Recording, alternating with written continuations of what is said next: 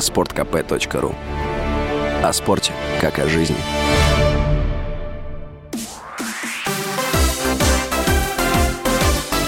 Новости спорта. Хоккеисты московского ЦСКА, действующие обладатели Кубка Гагарина, проиграли Череповецкой Северстали в третьем матче первого раунда плей-офф КХЛ. Встреча в Череповце завершилась со счетом 5-3. Счет в серии до четырех побед стал 2-1 в пользу Череповецкого клуба. В другом матче московская «Динамо» на своем льду победила Нижегородская торпеда со счетом 3-0 и вышла вперед в серии. Международная федерация гимнастики пояснила отстранение президента Всероссийской Федерации художественной гимнастики Ирины Винер. Подробности появились на сайте организации.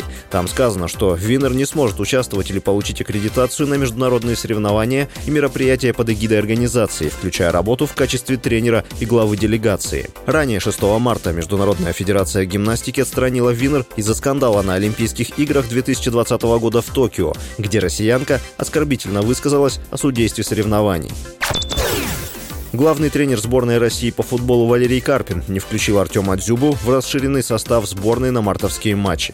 Всего в список вошел 41 футболист. Валерий Карпин назвал главным изменением в списке по сравнению с последними тремя сборами появление полузащитника Монако Александра Головина и хавбека Торино Алексея Миранчука. Отмечается, что о товарищеских матчах сборной будет сообщено дополнительно. Ранее Федерация футбола Ирана заявляла, что сыграет с командой России 23 марта в Тегеране. Также СМИ сообщали сообщали о планах провести встречу с командой Ирака в Сочи 27 марта. Артем Дзюба после перехода в «Локомотив» в начале февраля провел три матча, в том числе один в РПЛ против Ростова, в котором оформил хэт-трик. Форвард не играл за сборную после Евро-2020. С вами был Василий Воронин. Больше спортивных новостей читайте на сайте sportkp.ru Новости спорта.